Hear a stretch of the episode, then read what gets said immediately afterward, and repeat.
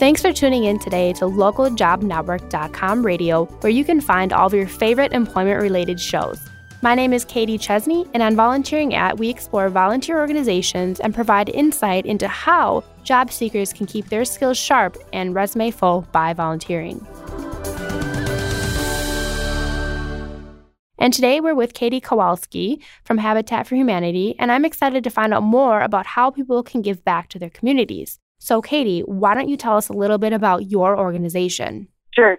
Um, at Milwaukee Habitat for Humanity, we really, our goal is to provide simple, decent, and affordable housing to low income families who are in need, and then also to help revitalize the communities of Milwaukee. Mm-hmm. Our homeowners partner with our organization. Um, they put in sweat equity hours to work on their house and then those of their neighbors um, as part of their program. And then they do buy the, the home from us. Um, the nice thing is that Habitat for Humanity holds the mortgage, and we're able to offer a 0% interest mortgage, which makes it very affordable for our homeowners. Okay. And what are what would you say your mission and values are? I think our mission is really um, to provide that um, homeownership opportunity, but also that investment in some of our blighted communities in the city of Milwaukee. Um, I think as an international organization, um, we have over 2,000 affiliates worldwide. So we are one of those 2,000 affiliates that really the primary goal is to really revitalize those communities, but then also give people an opportunity they may not have otherwise to really own their own home and be invested in the communities. Okay, and what was the momentum behind this cause when things kind of got started? Sure. In 1976, that's when Habitat for Humanity was founded by Millard Fuller. And what it was, he was a very um, successful lawyer, and him and his wife realized that they had kind of a bigger calling and it was down in Americus, Georgia, that they saw the need for simple, decent, affordable housing, and that there were a lot of volunteers who were willing to address this issue.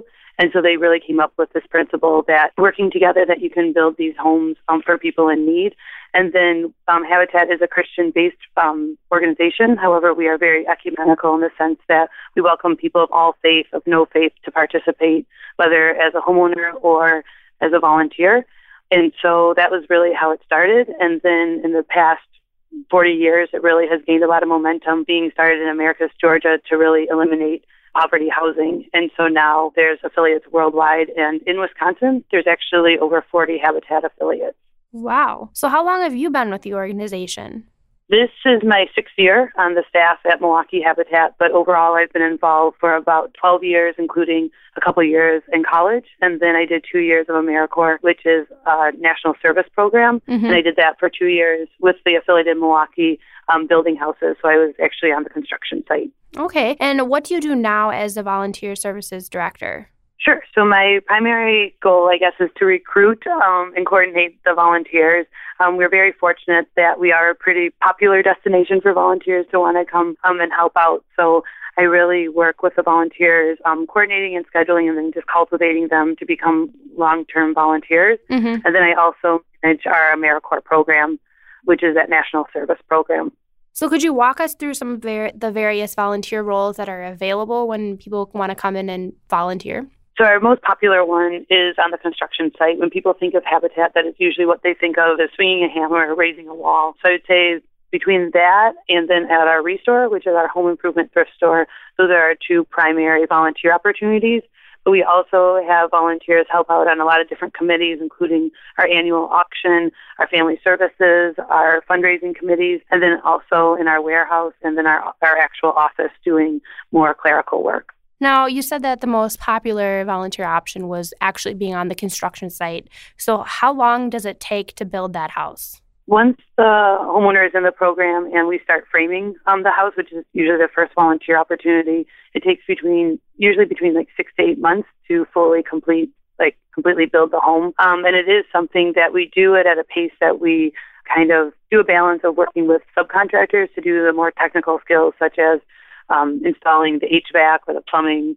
Um, but we do have volunteers doing pretty much everything else from rough framing to finished carpentry, including our affiliate does the electrical work, which mm-hmm. is pretty neat. So we do have professionals on site, but then we have our regular volunteer base also helping out with those items. Okay, and you, earlier you had mentioned that um, Habitat actually kind of funds the mortgage for the house. So is that how um, the project gets paid for, or is it kind of um, you know donations come in? So, what are kind of on the front end of it that our houses are sponsored by a lot of different entities, whether it's corporations, different churches, individual donors, that they will front the money for mm-hmm. the um, house. And really, that's for all the building materials but because we use our volunteer labor. So it is obviously a reduced cost. And then once the homeowners are making those mortgage payments, we do recycle their funds back into the program to help build even more houses. Okay. But it is a combination of those donations that are really helpful. Now, what skills and personality are kind of ideal for the various volunteer roles that you have available? And I know you have a, a wide range of them, so I'm sure that you could almost cater to, you know, everyone who would want to volunteer. Yeah, I think we're we're pretty open, and if you are willing to volunteer, we'd love to have your help.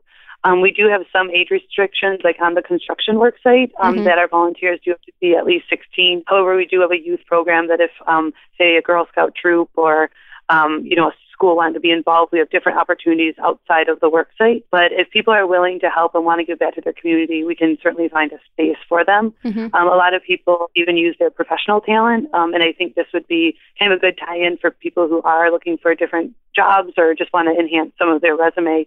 That if people, for instance, wanted to be a graphic designer, we don't have um, a staff person who is a graphic designer. So we often look at those volunteers willing to use their professional talent really to kind of help us, but then in turn, you know, they get to put in their portfolio and really have that as part of their resume too.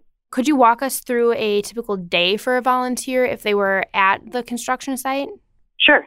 So um, volunteers work typically from 9 a.m. to 3 p.m. and they are in communication with the volunteer department beforehand to get their assignment and just kind of what to wear, what to expect. But when they do arrive at the work site, they'll be greeted by a couple of our trained crew leaders, mm-hmm. and that could be staff people, our AmeriCorps members, or volunteers who are skilled and willing to lead the volunteers.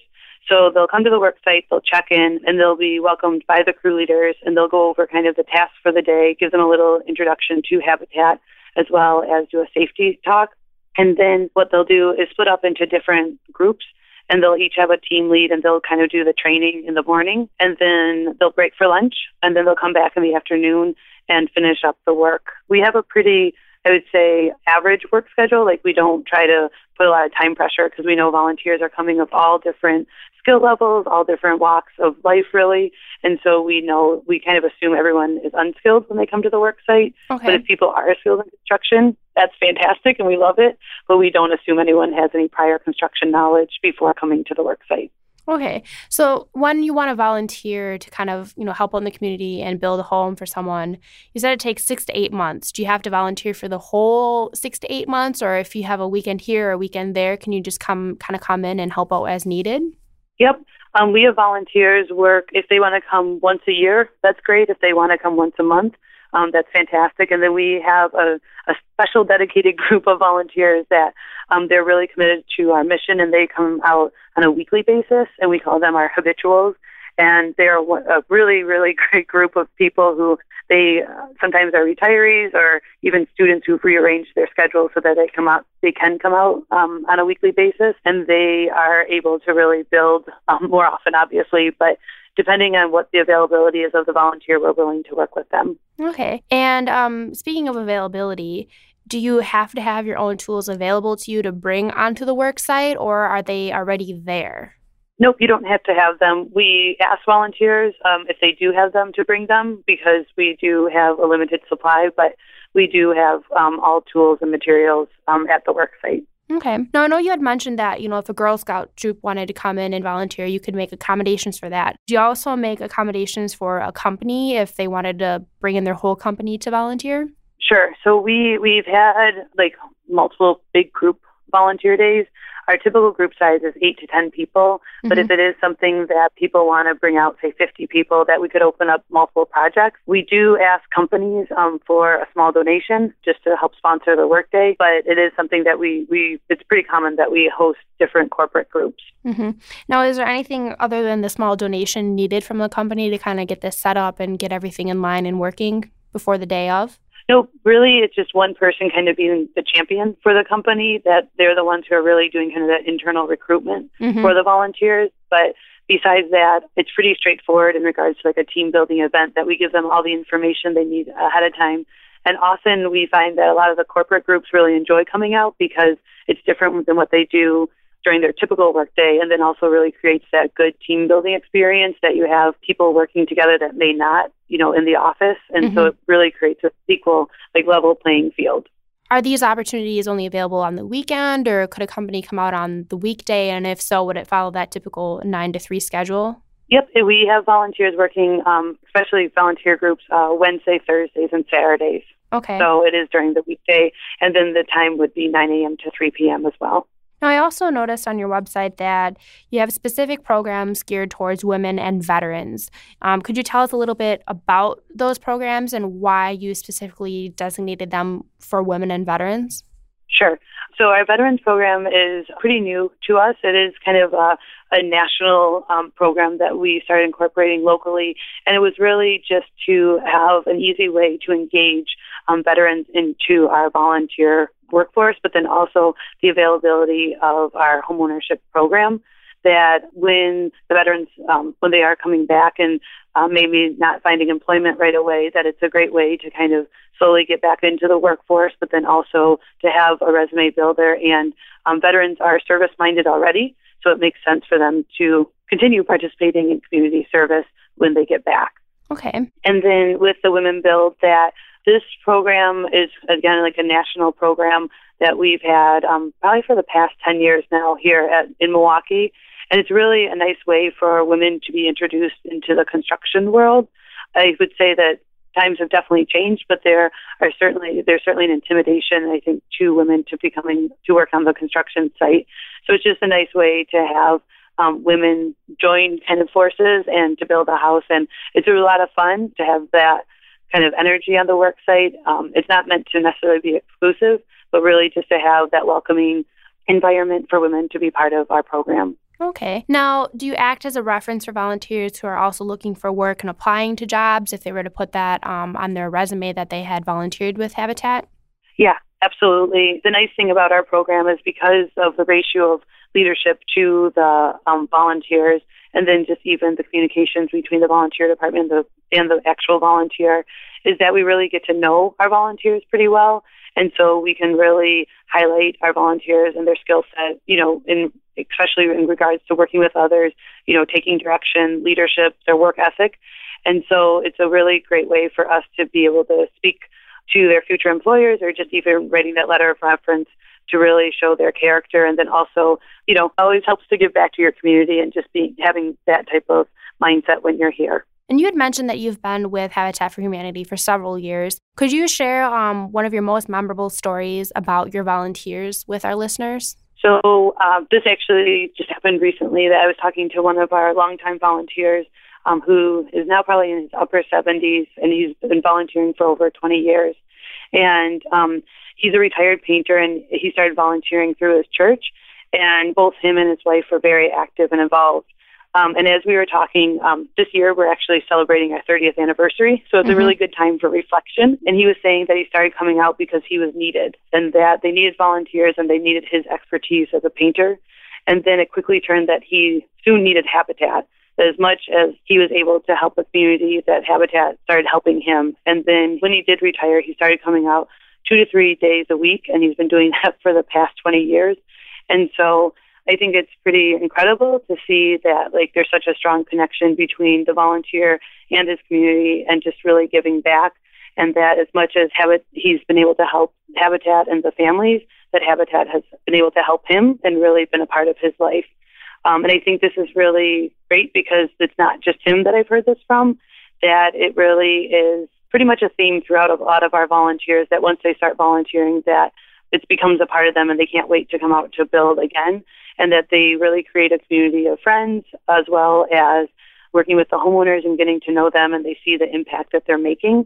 Um, and this ranges from our Habitat young professionals who are in their mid 20s and 30s to all of our retirees who are, you know, 70 and 80 years, years old, that they're all coming back because of that impact that they're making, but then also that community uh, within the other volunteers. Well, that certainly is very inspiring. So, how can someone get in contact with you or with their local branch of Habitat for Humanity if they want to become a volunteer? Sure. Um, locally here in Milwaukee, um, you can contact myself or Jackie Sikowski. And our information can be found on our website, which is milwaukeehabitat.org.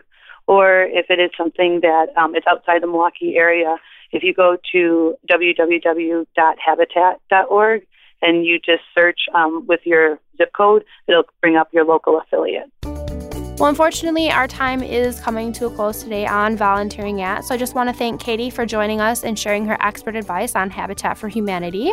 And to find more employment related shows, please head over to ljnradio.com. If you have any comments, questions, or suggestions for future shows, just shoot me an email at ljnradio at localjobnetwork.com. And once again, I'm Katie Chesney with LJN Radio, and I wish you the best with your job search.